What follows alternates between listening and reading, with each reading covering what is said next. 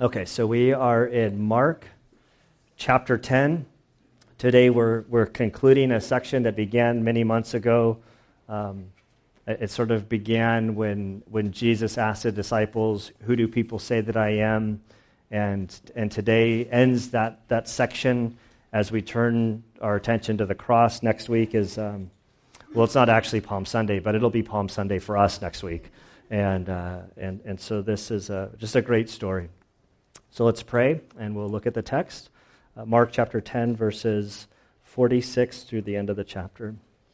Uh, Father, we do thank you and praise you for this day. We thank you for your word. We, Lord, we um, just ask that you would um, meet us here today, Lord. We thank you for the time of worship. We thank you for the songs that we sang. These, uh, these, these songs, um, that the theme of many of them, whether we noticed or not, was, was dealing with being able to see you, to know you. Um, and so, Lord, as we encounter this blind man on the road at Jericho, Lord, um, we pray that you would use his story, Lord, to, um, to encourage us. Lord, help us to see our own blindness. Um, and Lord, may we uh, just encounter you today, Lord. We, we, we do want to know you, Lord. We thank you for the precious blood of Christ, as we sang, that, uh, that, that redeemed us, that he, through his blood, ransomed um, us, that our, the payment was made so that we could have life in Christ. Uh, Father, I do lift up every person here.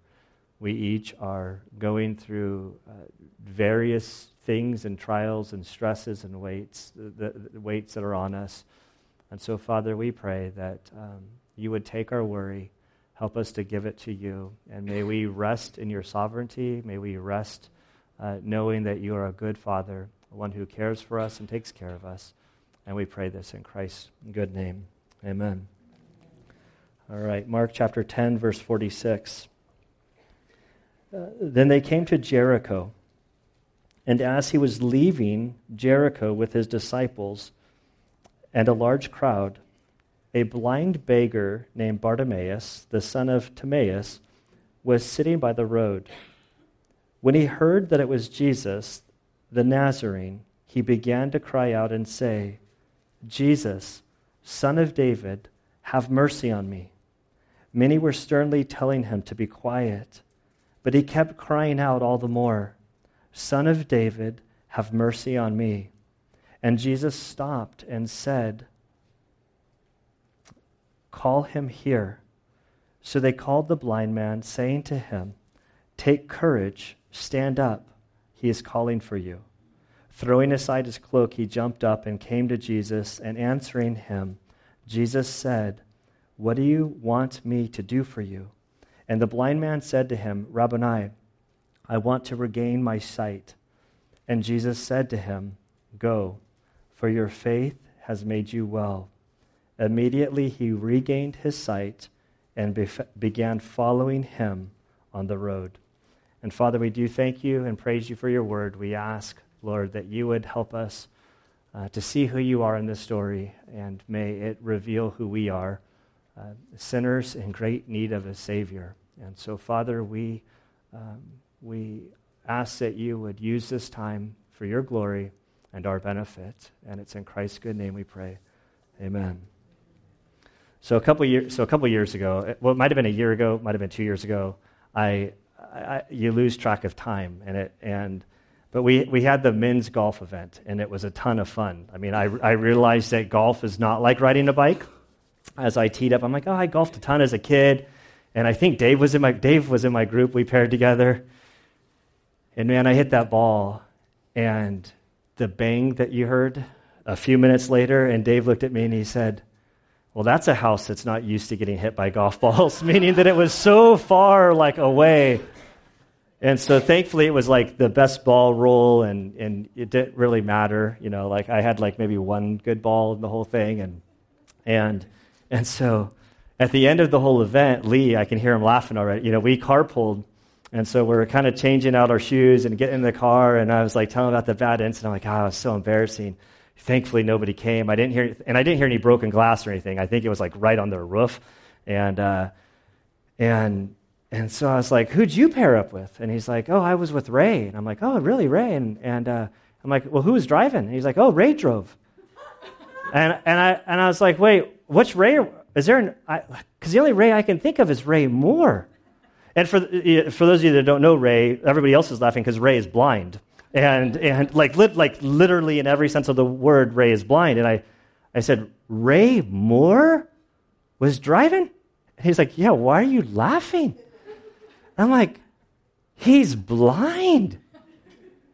And he, you could tell, I'd say he got pale, but Lee's already pale. Like, so then it was like this like ghost, like, what do you mean? Like, I mean, he's literally blind. Like, he can't see. And he's like, I had no idea. and, he, and he's like, I couldn't tell. I'm like, yeah, because you know what? He can see clearer than anybody on this golf course. He knows, like, he knows this golf course like the back of his hand. And the fact that he's driving you around and you have no clue um, kind of really showed that we all had the visual problems on the golf. Like, I definitely did. And um, the reason I bring this story up is because if you read this story at first, at just a simple glance, you would, you would walk away and you would say, This story is about the one blind man that Jesus healed, and then he could see at the end of the story. But the reality is, is this blind guy in the story is the one guy who can see, and everybody else around him is actually blind. And, and I, I, I don't say that just by, by thinking about it. I, I say that because this is, this is the conclusion of a section.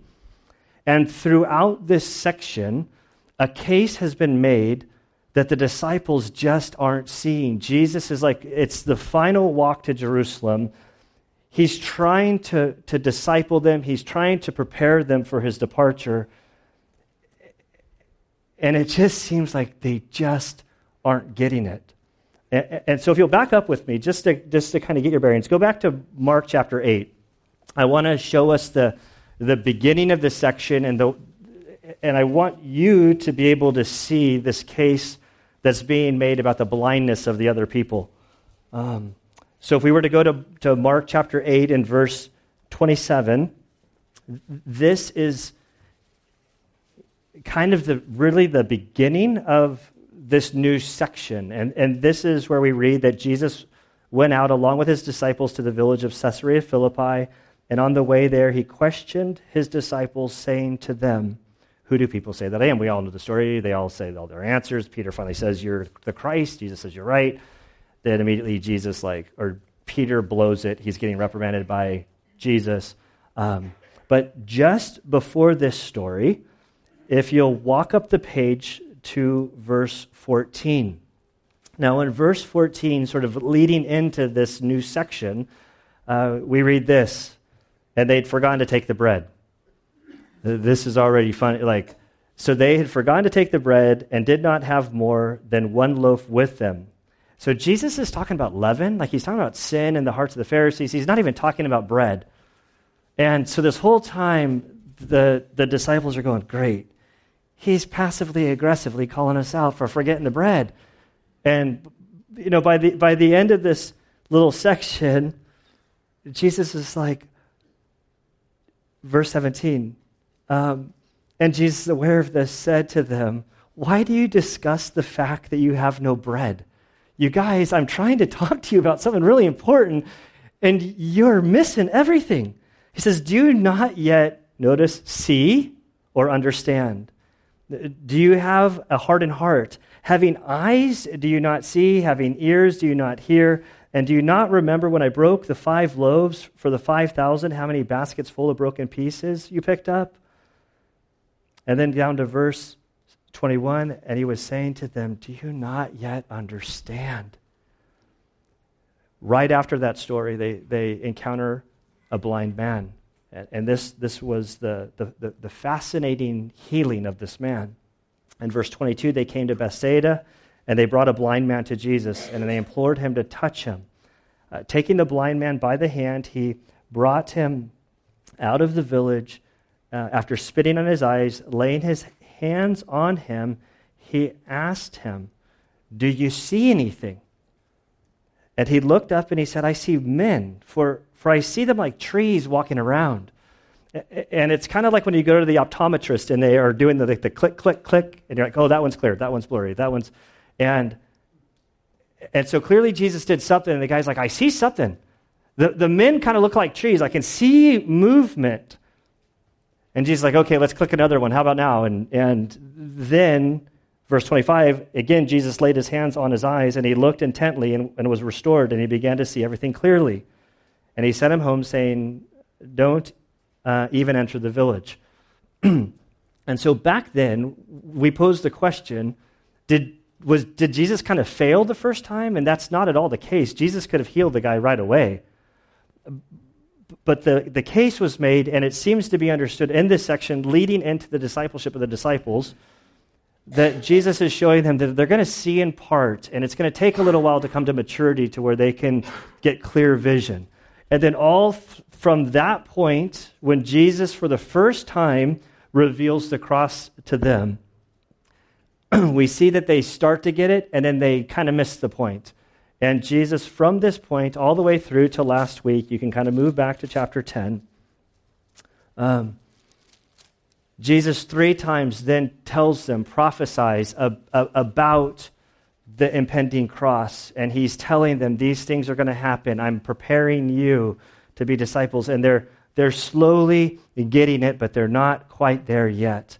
And at the end of this section is where we encounter this blind man who will see some very unique things about his story, and he is healed. And then the very next thing we read in chapter 11, as they approached Jerusalem at Bethphage, at Bethany near the Mount of Olives, he sent two of his disciples, and it's the triumphal entry. So it's a whole new section. And so it's not accidental that Mark puts this here. Um, I, I hope that through this you can kind of see okay, there's some other blind people that aren't getting it on there. And, and so, uh, verse 46. Then they came to Jericho. So we have the map behind us. There's the two circles, the Sea of Galilee, the Dead Sea, just to kind of show you the path they would have taken on the east side of, of the Jordan River. Then you come to Jericho, which is right here. If my memory is right, it's about 15 miles uh, east of Jerusalem.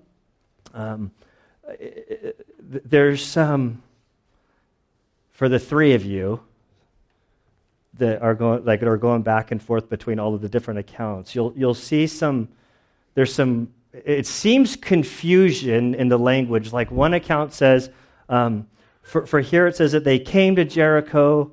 Another version says, oh, well, or not a version, another account, like uh, Matthew or Luke, I forget which one, says that they were leaving Jericho. And so to understand this is, um, I learned this week that Jericho is, is known to be the, the oldest city in the world. It dates back to 9000 BC. And so there's an old city, and during the time of Jesus, when they would have walked through, this was, a, this was another location that Herod built up. Um, it was, he built it sort of as his winter palace. It's down in the desert, it would have been warmer. And he built this, if you've seen anything that uh, Herod built, it was huge and expansive. And, and that became the, the new um, Jericho. Um, and so they were about a mile apart.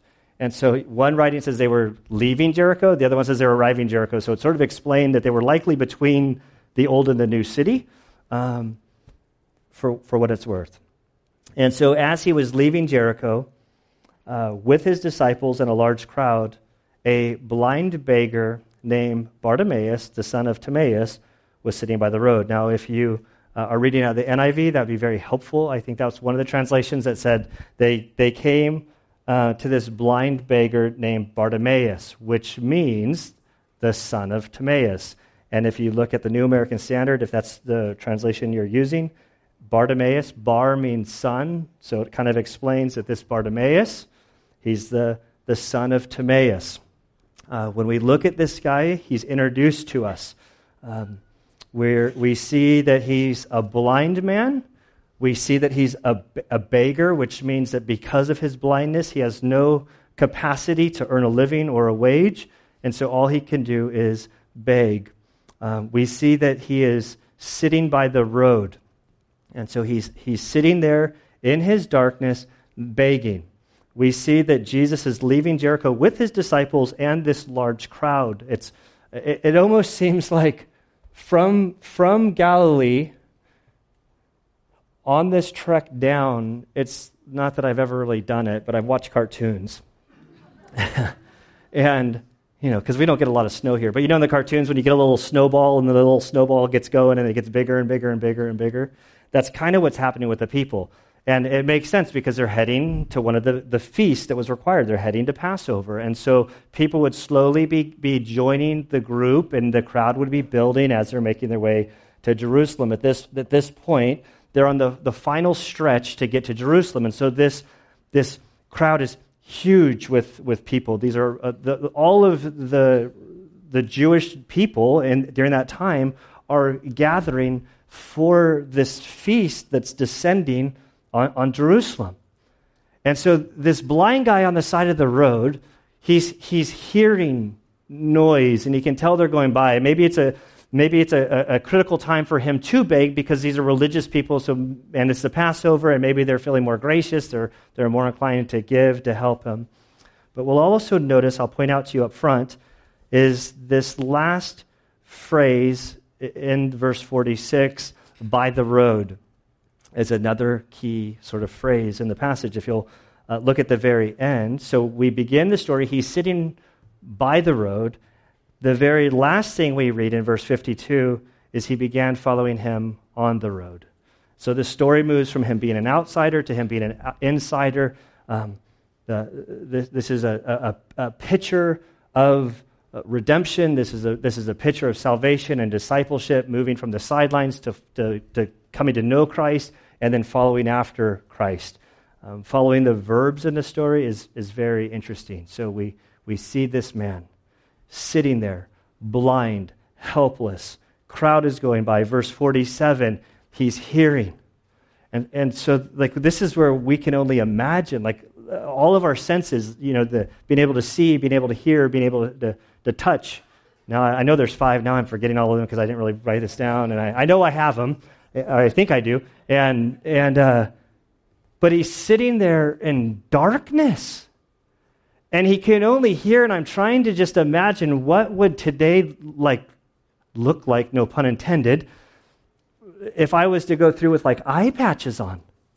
Uh, two, not this last Friday, but the Friday before, um, driving into Escondido in the morning, like every now and again, I'll see a blind guy with a like a stick that you could tell he's like partially blind because you could kind of tell he can kind of see what's going on. And he's using the stick just, just to like verify that what he's seen is accurate.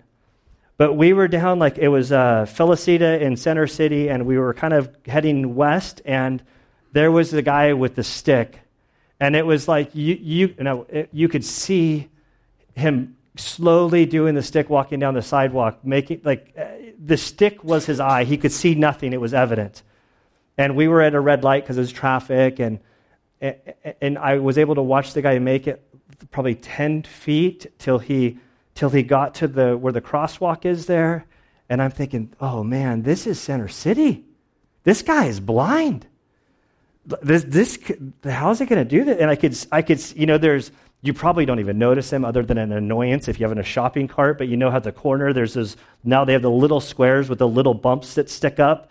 Eh, eh, you know, like when you have the shopping cart, it's like, uh, it's like the kid sitting there is like, oh, I'm really sorry about that. Or, or maybe it's really fun for them. I, but clearly the guy got up to that, and with his stick, he began to like outline it. And then he stopped the stick sort of on the corner, and then he put his foot there and sort of got himself all lined up. Like you could tell, he's using the stick and those little squares to get himself perfectly lined up to go across the street. And it's like, oh man, like you couldn't pay me enough to do that blind. Like, just, Gunner, how much to try to cross Center City blind? 100 bucks. Like, it's terrifying. This is this guy's, ev- this is his everything. And so he's, he's sitting there. He could hear the crowds going by.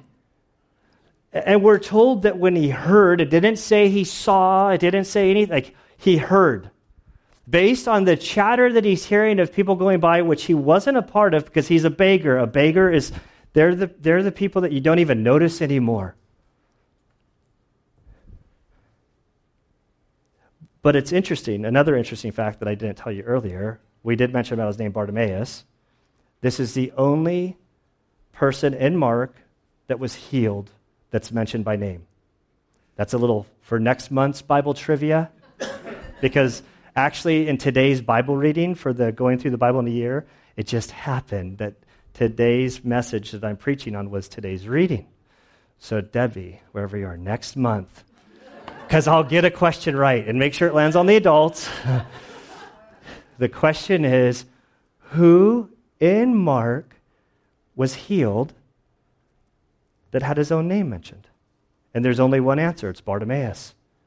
No, no other person was mentioned by name but Bartimaeus. Fascinating. And so this unnoticed guy, not only is he noticed, but he's named for us. And if you look at the other ones, you go, oh, Gunnar might be wrong. The other ones have family members that are named. Like we know they're who, the people who came to Jesus asking for healing for the person, their name, but the individual is almost never named. Well, no, not almost, it's never named in the Gospel of Mark, I can say conclusively. But Bartimaeus is, is, is named. So this unnamed guy who's on the corner, the begging, around on the corner, that's me projecting what happened two Fridays ago. Um, he's just on the side of the road. People are going by, and he can hear the chatter. The, the chatter is like they're heading to Passover, but Jesus is in the pack. Jesus is, Jesus is passing by with, Jesus is with us. We've heard all about him. Remember, Jesus' fame had spread. Like he is known. He was, the authority in which he taught, the things he said, it was really challenging the religious leaders of the day because their authority was being questioned. And the allegiance of the people was starting to go towards Jesus. Um, c- certainly, the incident of Na- that happened in Nazareth had spread because, from a non believing perspective, it was the greatest blasphemy that could ever be spoken. But I can't help but to think that this blind man heard the rumor of this blasphemy and believed. Uh, uh, uh, just to refresh our memories, if you'll turn with me over to Luke chapter 4, because this is significant on so many fronts, especially those that, uh, that say, you know, Jesus never claimed to be God. He absolutely claimed to be God. That's why they killed him. Like, that's, that's, ex- that's exactly why he was put to death. And so in Luke chapter 4, verses 14 through 21, there's this great story. He goes back to his hometown. Um, and Jesus returned to Galilee in the power of the Spirit, and the news about him spread through all the surrounding district. And he began teaching in their synagogues and was praised by all. And he came to Nazareth, where he had been brought up, his hometown, and as was his custom, he entered the synagogue on the Sabbath and he stood up to read. certainly, a, a, a, visiting rabbi would be given the privilege of, of sort of leading uh, the order of service. And so, Jesus, this very popular man who was their hometown boy, um, he's invited to do the same. Now, the, the rabbi, or, you know, as we know, is like pastor, they didn't choose the text. It was like everything was pre selected. And so the, the scroll was brought out before Jesus for Jesus to read. And so, uh, in verse 17, we read, In the book of the prophet Isaiah was handed to him, the section that was already slated for him to read. And he opened the book and found the place where it was written. So he, now he's reading from Isaiah, and there what's written is, The Spirit of the Lord is upon me, because he anointed me to preach the gospel to the poor. He has sent me to proclaim release to the captives and note this part and recover recovery of sight to the blind, to set those who are oppressed, to set free those who are oppressed, to proclaim the favorable year of the Lord. And he closed the book and he gave it back to the attendant and he sat down. And his and the eyes of all in the synagogue were fixed on him. And he began saying to them, Today this scripture has been fulfilled in your hearing. So, what he read about was the day that the Messiah was going to come. And one of the things associated with the Messiah's coming is that those who are blind are going to receive their sight again, along with other things that were in there. He closes it, he sits down, he says, Today, when you heard this, this great prophecy that was given some 700 years ago has now just been fulfilled in your hearing. Uh, the story ends with them trying to kill him and throw him off, off a cliff, but he got out of it that time. And the reason I bring it up, you can go back to Mark chapter 10. back to this blind man who can't see, who's sitting on the side of the road begging, who through the chatter that he's picked up that Jesus is somewhere out there. Like I, am trying to, to imagine a, a, a, a, like scenario. The, I mean, the only thing that comes to mind, probably because on Titus's birthday we went down to the midway, and there's that like the walkway on the side of the the um, the bay. That's a pretty big walkway where there's tons of tourists and stuff going back and forth. The only thing I can imagine is a setting like that, being there with your eyes closed, and somebody saying, "Okay, try to guess when so and so walks by," and there's all of those people, so you can like, is he left of me? Is he right in front of me? Is he over here? I don't know. There's just chatter that Jesus is here. And I can't, like, I can't help not think that this, what Jesus did in Nazareth and all of the surrounding stories and everything, but the Messiah who was to restore the sight of the blind was near this man. We can only imagine how he felt. But we're told that he began to cry out. So this isn't like he's looking at Jesus. Um, one of the stories that people always like to hear about my Navy days, which I don't like telling the story, when we were in Spain, the kids heard about it like, oh, you swam against dolphins? I'm like, well, it wasn't really like I swam against them. I was swimming and they attacked me. like they're Navy dolphins that are trained to attack swimmers. Like it wasn't like just random, like normal dolphins are really nice. The military dolphins aren't so nice. And they're like, well, what's it like? And I'm like, it's terrifying. I mean, it's terrifying. But, but when you're like, so the first time I thought I could get away, that was foolish of me. And I don't want to get so sidetracked, but when a dolphin is attacking you underwater, what you'll hear is it sounds like somebody snapping. I can do it better with this. You, you, it sounds like snaps. It's their echolocation. You know, goes out, comes back to them, and they're just random. You know, like when popcorn starts going off, you're like, oh, and then you're trying to wait for it to die off before you turn off the microwave. But then they go from these random things to like, and it gets really fast, you're like, oh Lord, please. And like, I wasn't even a believer at the time, and it's like, oh Lord, protect me. like I don't want to like. And then the guys like hit you, and so I kind of see this as guys just like randomly cry, like crying out, like he just heard that Jesus is somewhere out there. And he's crying out, Son of David, have mercy on me. Uh, so for now, I'm going to I'm going to hold on the Son of David part. We're going to we're going to get to that because it's going to come twice. But uh, the focus on the have mercy on me. He's, he's, he's calling out to Jesus and he's saying, Have mercy on me, have mercy on me, have mercy on me, which seems, I don't know, there's something about it that seems odd, like odd. Like, uh, he's not saying, help me. Like, mercy is withholding like something that you deserve, like, like a punishment that you deserve, like wrath that you would deserve from the Messiah. And he's screaming out, Have mercy on me, have mercy on me, have mercy on me. There's desperation in his crying out. This is a guy that is helpless. He is an outcast in society. He's not able to he's not able to do anything for himself. All he can do is sit there in the blind and scream out, Son of David, have mercy on me, have mercy on me, have mercy on me, hoping that his words might hit Jesus somewhere out there and that Jesus might, in the amongst of this huge crowd, might respond to him. Then there's a crowd of people. Verse 48 they were sternly telling him to be quiet. Shh! The adults are talking here. I think of like a kid in church, you know, which kind of fits the section, you know, the least of these. And so they're, they're telling him, like, quiet down, shut up. Like, you're making a scene. Like, like you're, you're, you're, you're disturbing the flow.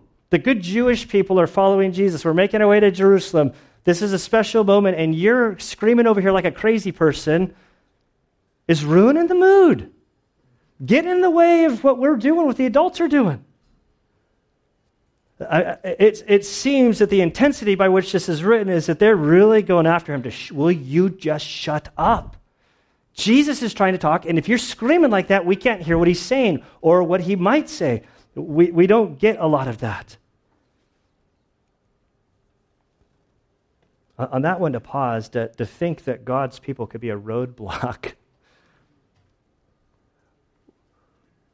which I, I think is a warning throughout the New Testament to us for how we receive people that, that, that come into our presence. That, that we wouldn't be a roadblock to those that don't look like us, don't talk like us, don't maybe think like us. Um, it's kind of convicting. So they're screaming at him to be quiet, but all the more is the, is the phrase that jumps out to me. That, that, that didn't calm him down. All it did was like throwing fire or throwing gas onto the fire. I, I imagine that by the people's reaction, it was sort of, um, it was sort of like their reaction was telling him, "You're really, really, really close." Um, when we were in Spain, the car I had, I drove me. I mean, it, it drove me crazy, but it was like I get the point it probably drove me crazy because you know I backed in I shattered out the window. It was really funny. Like, i like I can laugh about it now. But when you put the car into reverse, it would go ding, ding, ding, ding, ding to let you know that it was in reverse. But then, if anything was near you, it would go beep, beep, beep, beep, beep. And so when I smashed out the window, it was going ding, ding, ding, ding, beep, beep, beep, beep, beep, beep. And everything was like, ah, just going to go one more inch. And that one more inch was all I needed to smash out the window. And, and so, like, the people crying out all the more, it seemed to be like the beep, beep, beep, beep, beep. You're really close to Jesus. You're really close to Jesus. Calm down. If, if he was a mile down the road, it wouldn't be a big deal, but he's really close. And so, all the more. This is this guy's one moment, his opportunity. He's not going to let it slip past him. And so, the intensity, he starts crying out all the more Son of David, have mercy on me. It's been said that Jesus will never be a reality in your life until you've understood that he's a necessity in your life. In other words, Jesus will never be your Savior until you realize how great your sin is, that you need a Savior. And in this story, this blind man gets it. He sees more clearly than anybody else in the picture that this is his opportunity, that he needs the Savior. And so he doesn't care what people think about him. He doesn't care what his friends are going to react. He doesn't care about any of that. He doesn't care about embarrassing himself. All he knows is he needs Jesus. And so he cries out all the more.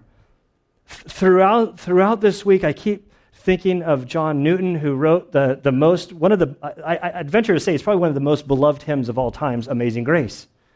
And then when you learn about the story of, of John Newton, that he was a slave trader and what he describes as the 20,000 ghosts that haunted him of these slaves that he was bringing across the sea, and that this evil, wicked man encountered the grace of God. It, it, it's just such a powerful story. And if you haven't seen the movie Amazing Grace, they did an amazing job portraying John Newton. And th- this song so resonates. I think the beauty of Amazing Grace is it was written by a man that understood how blind and depraved and how in need of a Savior he was, that he wrote the words, I once was blind, but now I see. And the irony of John Newton's life is that he wasn't actually blind early on, but at the end of his life, he was blind. And there's that scene in the movie when he's with Wilbur, uh, Wilbur Wilberforce, who was the great politician that was a mentor of John Newton, who was actually the guy that became the guy that headed the movement to abolish uh, slavery in, in England. Uh, um, there's exchanges in this movie, and you see blind John Newton going to Wilbur, Will, Will, Will, you know the guy, WW, and Wilbur, Wilbur, William, William Force, William, William Wilberforce. That's why I'm getting it backward. Okay, that's that's that is r- way easier. Uh, so William Wilberforce is way, well, I was saying Wilbur, Will, yeah, that's why that, you can do it either way. The Wilbur William Force is way more fun to say. Um, but so you see this scene when, when he writes everything out in the list of all of the slaves that he's transported, and he's saying, You need to do whatever you need to do. He's like, I may be blind now, but I can see clearer than I've ever been able to see in my whole life. And I know two things that I'm a great sinner and Christ is a great Savior. And it's just this, like, it just brings you to, te- like, I'm getting choked up just thinking about it. But this is a man that understood what it meant to receive mercy from God, what it meant to receive forgiveness, what it meant to gain spiritual sight. And so while this man on the road who is crying out, he sees more clearly about who Jesus is than who anybody else in the story even understands. Now let's get to this son of David. Bible trivia question number two for next month. Who else in the Gospel of Mark refers to Jesus as the son of David? Zero. This is the only individual in the Gospel of Mark who identifies Jesus by his name. And isn't it funny that he's the only individual that's healed by Jesus that also is, is, is identified by his personal name? There's something fascinating about this. So, Mark wasn't written to the Jews. So, the son of David wouldn't be as significant in their reading, but it's super. Uh, it's super deep and super critical. And so when he cries out, Son of David, it's not just, hey, Jesus of Galilee. He, he's saying, Jesus, Son of David, have mercy on me. And I think that that caught Jesus' ear. Hmm, because to say that, that means you know about the Davidic covenant. And so if you'll turn with me to 2 Kings chapter 7. This is a, there's a couple covenants in the Old Testament that are, that are critical. And this is one of them. This is referred to as a Davidic covenant. So 2 Samuel chapter 7. 2nd, 2nd Samuel. I was wrong the first time. I'm still thinking about Wilbur William Force. So I um, so 2 Samuel chapter 7. Sorry about that. I'll have a sip of water while the pages are turning.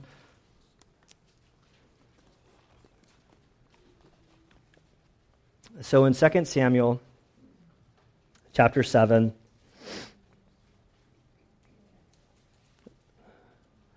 there's this whole exchange with David and God. David wants to, you know, David wants to build a more like proper place for God. They just have the Ark of the Covenant, and this kind of goes. And then God says this to, to David in verse 12. And he says, When your days are complete and you lie down with your fathers, meaning when you die, I will raise up your descendant after you, who will come forth from you, and I will establish his kingdom. He shall build a house for my name, and I will establish the throne of his kingdom forever. I will be a father to him, and he will be a son to me. When he commits iniquity, I will correct him with the rod of men and the, the strokes of the sons of men. But my loving kindness shall not depart from him, as I took it away from Saul, whom I removed from before you. Your house and your kingdom shall endure before me forever. Your throne shall be established forever in accordance with all these words and the vision and all this vision. So Nathan spoke to David. So, the, so the, the point of all this is David is given this promise that through his line, a, a child will come. And that, co- that, that, that child will sit on the throne, not for four years, not for eight years. It says for eternity. It'll be a permanent kingship. And so the Jewish people understood that the Messiah that they were looking for, that was going to become the king, that was to reign and rule forever, would be the Messiah. And so you can go back to Mark chapter 10. You can study that. You can Google the, the Davidic kingdom or, you know, just look at, like, just study it on your own if you want to. Um, also, in Revelation 22, at the very end of the book, where I'm not going to turn there, I'll just read it to you. At the very end of Revelation, in Revelation 22, verse 16, we read this I, Jesus, have sent my angel to testify to you that these things, these things for the churches. I am the root and the descendant of David, the bright morning star. And so, so like, what of these prophecies that rides on Jesus, and, and why Matthew, in his beginning, opens up with this lengthy genealogy, is Matthew is making the case to the Jewish man and refers to him as, as the son of David throughout. He's, he's showing that Jesus' DNA aligns with the prophecy uh, on both sides. It's, it's fascinating. And so when this blind guy starts calling out, Son of David, Son of David, have mercy on me. Have mercy on me. He's saying, Jesus, I know you're the Messiah. There is no question who you are. You are the promised one. It's, be- it's beautiful, and it's a great transition into the, to the next scene that we're going to look at at Mark as the triumphal entry. This blind man understood more clearly than anybody else in the story, more than Peter, James, John, all of the disciples. He knew who this guy was. And he calls out. And the people are saying, Shut up, be quiet, don't, don't interrupt Jesus, don't, like whatever they were saying. But it was clear that they didn't want this guy to interrupt the flow of what was happening.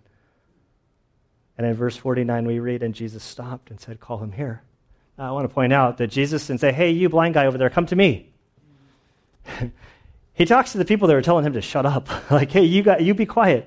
Hey, no, actually, can you tell him to come here? I, just to, to, see the change in their tone. Oh, yeah, yeah, I made a mistake. Like, actually, like, can you? Jesus actually wants to see you. we, we weren't really mean, we didn't really mean to be quiet. We were just saying like you know like you know so, they tap danced somehow. They spun it, I'm sure. So they called the blind man, saying to him, "Take courage, stand up. He is calling for you." And it, it, I'm sure there's a story in there, but we're short on time. But in my mind, this is like a the quick 180 of the oh, you're 100% wrong. He just be quiet. Jesus, I want to talk to you. Oh, oh, actually, you're next in line. He wants to see you. Please come up, quick, quick. What are you, what are you waiting for? And so then we see, now notice all the verbs in verse 50. If he, if he was described in the beginning as the blind guy, begging, sitting by the side of the road, now it's throwing his cloak, jumped up. Now he was blind, not handy, like not, not physically handicapped. He just couldn't see. He, his body worked fine. So he throws aside his cloak. He jumped up, and it says he came to Jesus. I imagine this guy like just go and like go in the general direction, hoping that they'll point him to him. And then answering him, Jesus said, What do you want me to do for you? I don't think that this phrase is coincidental. If you'll bump your eyes back to verse 36, if you just go, remember uh, last week we talked about the two brothers that say, Hey, Jesus, we want, uh, we want you to do whatever we ask of you. And in verse 36, Jesus looks at them with a smile in his eyes and kind of like, Okay, I'll play this out. And he asks them, What do you want me to do for you? Verse 51 What do you want me to do for you? Same, same response. The disciples who he'd been training so, so hard that they were, they were so blind that they weren't understanding, they weren't seeing. They say, We want your one and two spots. This guy, what he wants is he wants mercy. He, he, he simply responds to Jesus. And the blind man said to him, Rabbi, Rabbi, teacher, son of David, you're the one in authority. You can do whatever you want. All I want is to regain my sight. Now, this regain, it strikes me. This wasn't a guy that was born blind. This was a, this, he says he wants to regain something that he once had. His request is really simple. Now, now simple in one and difficult in the other. This, this, week, this week of all weeks has been great. It's funny how things work, you know, that God, like literally a week and a half, like a week and two days ago, I see that blind guy in the corner. and then, then my dad has this eye appointment that pops up where we have to go to the Shiley eye doctor. Not that's the word I can't say. Like I'm, there's the ophthalmologist, which I can say no problem. Then there's like the ophthalmologist. Like, yeah, yeah, yeah. What's being over there? It's like the big guns and eye, eye stuff. And so I, knew when the appointment had it, it said, okay, you um, um, make sure you prepare for three hours for this appointment. And it's like, whoa, doctor. It's like, okay, well, I'll bring lots of reading material. And so I'm down there going through Shiley Eye Center, which is like the eye place, and like it's the top dog place. And and once you know it, I'm studying about a blind guy in a place with blind people. And like all of this stuff like so many questions i wanted to ask these people with like these big old eye patches on. And so i did and i just imagined the worst case scenario. So uh, um, but so then we, we go through there and the one doctor's like ask a series of questions they, they do some tests on his eyes and they say okay you need to go get some pictures of your eyes so then i walk my dad down the hall um, to these guys that take two, two or three different types of pictures. Um, at one point, they dilated my dad's eye, which was kind of funny. They did it, and I looked at my dad and I said, "Hey, Dad, you handled that way better than I did when I was 12." And it, when I was 12, they didn't tell me what dilation meant. They just said it would open up my eyeball. And so I, that didn't sound good to me. So I got in a fist fight with the doctor that was trying to do it. And they had to hog tie me down. And then they put the drops. And I'm like, that's all it was? I thought they were going to open up my eyeball. And, uh, and my dad, you know, in his early stages, he's like, oh, I felt so bad. He's like, I really should have explained it better or differently than your eyeball was going to open up, you know? And, and, uh, and, so then after all these pictures, there's like two doctors that come in back to back, like after one another, and they're looking through the slides of the eye, and the one eye, they're like, good. And because of my dad's Alzheimer's, he's like, well, I had surgery, but I don't know what kind of surgery it was. I'm like, well, we should be able to figure it out. But, but they're like looking at the picture, they're like, are you sure you had surgery? He's like, I know 100% I had surgery. I, I, I don't remember what kind I had. And the guy's like, I don't think you had cataracts. I see one cataracts in one eye. I see a bump here, and this, oh, the, the, I see a flap there. That means you had LASIK, and I can and, and so when I say it's a simple request, like he just wants his vision back. But I'm pretty sure I, I didn't have the courage to start talking to these uh, optimal, op, optom, whatever they were, uh, about religious things as they're like poking around my dad's eye. But I'm pretty sure that they wouldn't say that this was a simple request because they had a whole lobby full of hundreds of people that wanted their vision back and that they were doing whatever they could to either hold off things to preserve what vision they had, to do surgeries, to, like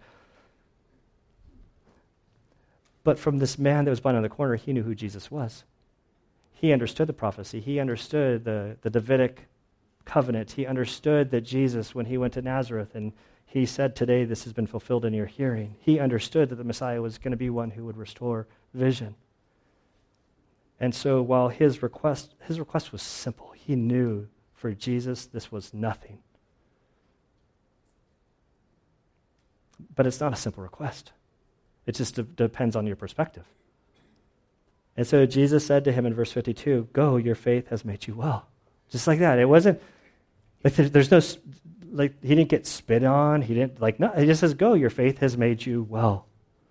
Um, his, it wasn't his faith that was so, I mean, I, I, I'd argue that his faith was great, but it's what his faith was linked to. His faith was linked and hitched to Jesus, the son of David. And it's the object of his faith that was great that can do whatever he wants. And so, just in that moment, he says, Go, your faith has made you well. And it's interesting that Jesus said to go, but he didn't go, he followed. like, because he didn't say, Come follow me. The young rich ruler, this guy couldn't stand more contrasted with the young rich ruler, which we just met a few weeks ago. He said, Sell everything you had to follow me. This guy, he says, Your faith has made you well. You're healed. Go, go along. But what we, we read, immediately he regained his sight and began following him on the road all the way to the cross. Michael Card says this Bartimaeus becomes the jewel of Jesus' ministry. He is the one who is blind, who has asked for nothing else but mercy, who has left everything else, everything, who has left everything to immediately follow Jesus he is the only person in Mark's gospel who calls Jesus by his personal name. Story begins on the side of the road, begins on the road with him following. He starts out as an outsider, he ends being a follower. This is the picture of discipleship. He didn't just have Jesus come to him and do something, he went about his business. It was like he came to Jesus, he was transformed by Jesus, and his, everything ends with following after Jesus. Um, it's a beautiful picture of the redemption process.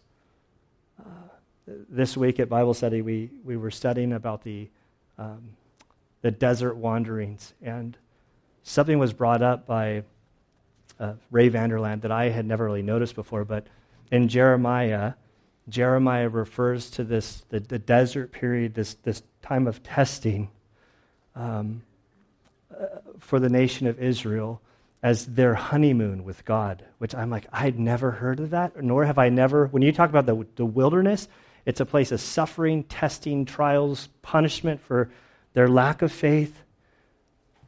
But then he said there's also good that they, they learned this partnership with God and they learned how to walk with Him. And it just had me thinking about, you know, that, that window in my life from 1996 to about 2000 which where I was like a new convert. I'd gone from being blind to being able to see, but there's this tug of war in my flesh. And I didn't know how the Christian life played itself out while the pulls of my flesh and old habits were so strong. But I look back during that window, and it's like a honeymoon, you know, like you first get married and you're struggling and you have these trials and it's painful and you know you're you're eating top ramen and, but then you kind of look back and you're like oh it's beautiful. Like it was like it's like where my faith came alive and there's a reminder in this text that you might not be in your honeymoon period with God anymore but like in real marriage our marriage to, to the lamb there needs to be a fight to, to maintain that relationship, to maintain the growth, to maintain the freshness. There was a story as we closed, like there's a story I, I stumbled upon that's beautiful. For the life of me, I can't tell if it's a real story or if it's a made up story. But I know that a bunch of people tell the story like it's a real story, and it's a beautiful story. So whether it's real or made up, I don't know. If it's real, it's more powerful. But I, there, I haven't Wikipedia. I couldn't find it on, so it doesn't like it hasn't struck me as a real story yet but I'm going to tell it nonetheless. I'm going to read it. So the story goes back a long time ago that on the southern border of, of the Persian Empire of Cyrus, there lived a great chieftain named Cagular, who tore to shreds, who tore to shreds and completely defeated the various detachments of Cyrus's army sent to subdue him. Finally, the emperor, amassing his whole army, marched down, surrounded Cagular, captured him, and brought him to the capital for execution. On the day of the trial, he and his family were brought to the judgment chamber. Cagular, a fine looking man, it says six feet, I was going to say of five foot ten, uh, with noble manner about him, was a magnificent specimen of manhood. So impressed was Cyrus with his appearance that he said to Cagular, What would you do should I spare your life? Your Majesty, if you spared my life, I would return to my home and remain your obedient servant as long as I lived. Cyrus then asked, What would you do if I spared the life of your wife? Your Majesty, if you spared the life of my wife, I would die for you. So that so moved was the emperor that he freed both of them and returned Cagular to his province to act as governor of that region. Upon ri- arriving home, Cagular reminisced about the trip with his wife. Did you notice, he said to his wife, the marble at the entrance of the palace? Did you notice a tapestry on the wall as we went down the corridor into the throne room? Did you see the chair which the emperor sat? It must have been carved from one lump of pure gold. His wife could appreciate his excitement, but she only replied, I, I didn't notice any of that. Well, said Cagular with in amazement, what did you see? His wife looked seriously into his eyes and said, I beheld only the face of the man who said he would die for me. And I read that to remind you that there is a man who did die for you, and it's Jesus. There's, there's nothing more dangerous for you to be in this room and to think that you can see when you're actually as blind as a bat to spiritual things. You have sin, and it's great. And Jesus is this great Savior that wants to save you, that He's going to the cross with a ransom to pay the payment that's due for your ransom, to, re, to, to, your redemption, to, to buy you out of the slavery that you're in. Thank you, Lord. It's beautiful. He wants to give you sight so that you can see Him clearly. And so, Father, we do thank you and praise you for this day. We thank you, Lord, that we don't know if this story about this man was a true story, but we do know that the story about you is true. We know that history verifies and confirms many of the details of Scripture. And so, Father, I pray for each person in this room or this listening to this message that uh, doesn't know you as Savior. Father, I pray that you would un clog their spiritual ears, that you would remove the cataracts of their spiritual sight. Father, I pray that you would show us each the depravity of our nature, the greatness of our sin, so that we would uh, be drawn to you, that we would cry out, Lord, Son of David, have mercy on me. Father, for those of us that do know you as Lord, we, we confess that the, it seems like the longer we know you and the longer that we walk with you, the, the more comfortable we get, uh, so often like an earthly marriage. And so, Father, I pray that you would uh, move in our hearts, that we would work on our relationship with you, that we would be uh, just committed to, to studying the Word, to being in fellowship, to to growing our relationship with you. For we know that Satan wants nothing more than to remove this relationship, to draw us away from you. And so we do thank you for your mercy. We thank you for your grace. We thank you, God, uh, that you love us so much. Help us to understand this great sacrifice that Christ made on our behalf. And it's in his holy name we pray. Amen.